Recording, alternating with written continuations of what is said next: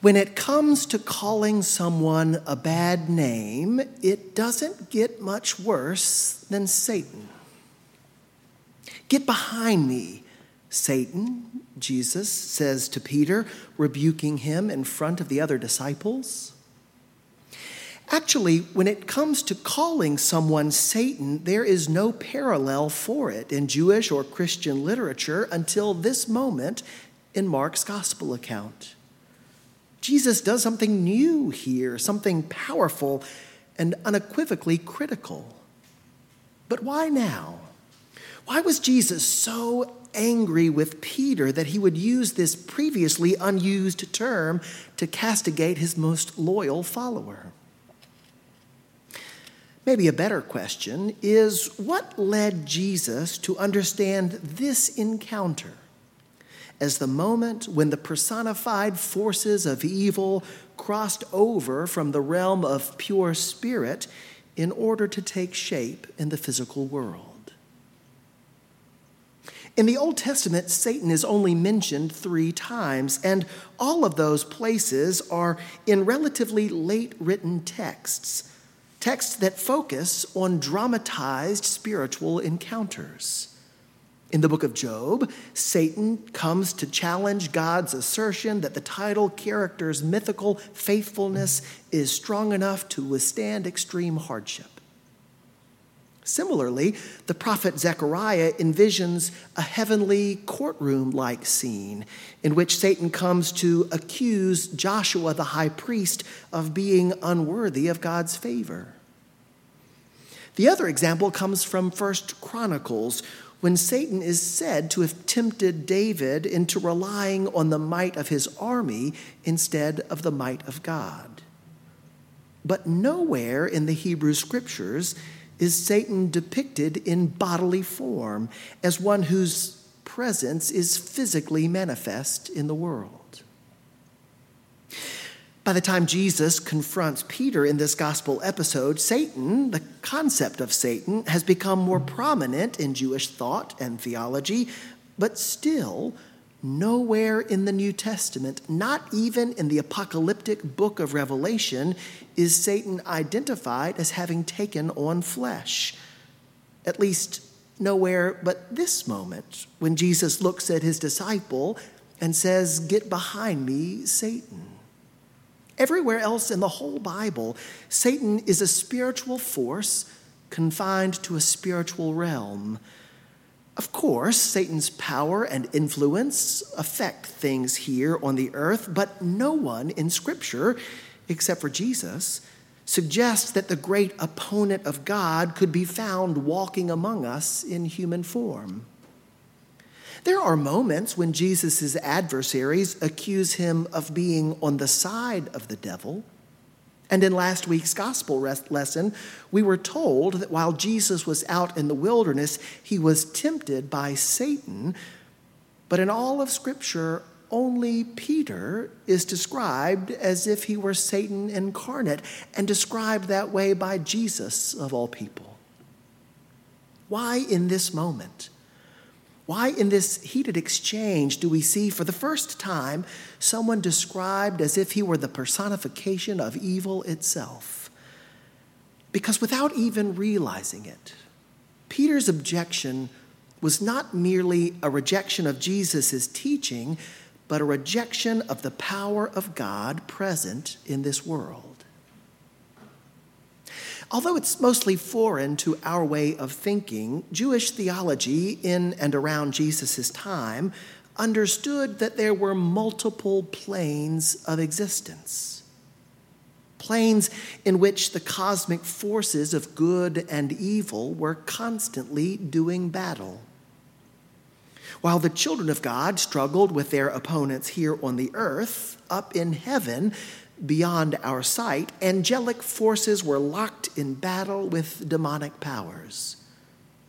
Whoever prevailed in the spiritual realm would also be victorious here on the earth.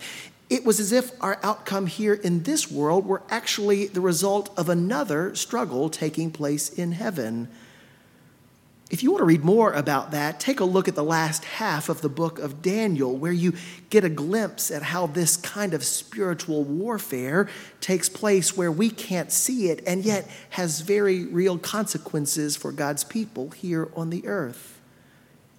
But in this exchange, in this moment between Jesus and Peter, we find that those heavenly forces were not only influencing human history, but were becoming fully realized within it. When Jesus began to teach his disciples that the Son of Man must undergo great suffering and be rejected by the elders, the chief priests, and the scribes, and be killed, and after three days rise again, Jesus wasn't merely predicting his own death. He was revealing to his disciples the nature of God's victory that had come to the earth in himself. For the first seven and a half chapters of Mark's gospel account, Jesus' identity as the true Christ, the anointed leader of God's people, had remained hidden. All of Jesus' miracles were signs of his true power breaking through into this world. But no one except the demons that Jesus cast out were able to recognize them. But then, in the middle of chapter 8, just a few verses before our gospel lesson picks up, Peter, for the very first time, acknowledged who Jesus really was the Christ the one in whom that great heavenly battle would finally be won here on the earth. And in response to that great confession by Peter, Jesus did two things. He ordered his disciples to keep that truth a secret, and he explained to them that winning that great battle would mean suffering and being killed before ultimately being raised on the third day. But Peter couldn't handle that. By correctly identifying Jesus as the Christ, Peter had identified him as the one through whom God's great spiritual triumph over evil would be brought to the earth.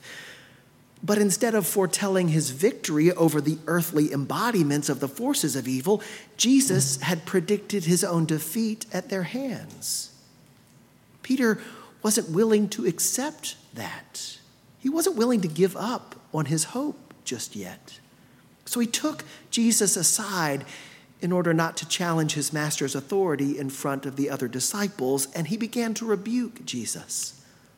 But by doing so, Peter began to reject in Jesus the very power of God that had come to the earth.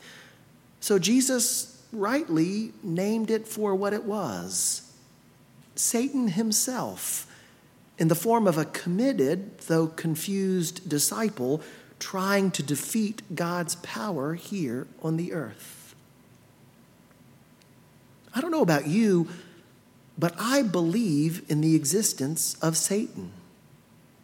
By that, I don't just mean the absence of evil or the privation theory, uh, the absence of good or the privation theory of evil. I mean the actual positive, and at times physical embodiment of all that is opposed to God's will. I think that popular culture, by depicting Satan in highly stylized ways, has only advanced the cause of the one whose presence among us is much harder to single out than a pitchfork wielding demon with horns and a malevolent stare. Who is Satan?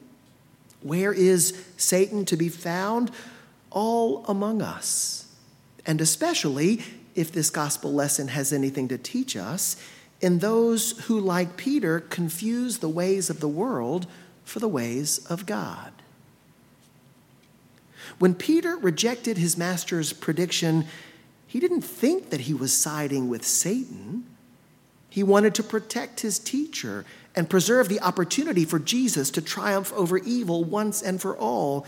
But what Peter couldn't understand is that that instinct within him for self preservation, that drive to obtain his heart's desire, was fundamentally vulnerable to the effects of evil. They were subject to manipulation by Satan himself. Because if God's power is manifest principally in the one who suffers and dies for our sake, how can any of us strive for that which is of God until we ourselves have died with Christ? How could we ever fight for that which is the rejection of earthly power until we too have experienced the defeat of that power within us? Until we understand the cross as the path to our own fulfillment, we will always be vulnerable to Satan's influence. So often, the way of Jesus has been perverted by those who use his holy name, who wield the Bible, and who weaponize the cross in order to further their own agenda. Of course, they cannot tell that they are standing on the side of Satan, for Satan does not openly recruit disciples to his cause.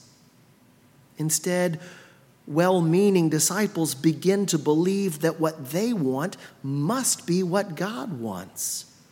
That the advancement of their interests in Jesus' name is, in fact, the advancement of Jesus' name. But none of us can set our minds completely on the things of God until that part of us that belongs only to this world has been crucified along with Christ. If we want to be followers of Jesus, we must deny ourselves and take up our cross and follow him not to our own glory, no matter how saturated it might be with Christian symbolism, but to God's glory, which is only revealed in humble sacrifice. As old fashioned as it may sound, if we want to live with Christ, we must first die with Christ. Only in that death will we find abundant life. Only in that death does God's power triumph over the evils of the world. For what will it profit us to gain the whole world but forfeit our lives?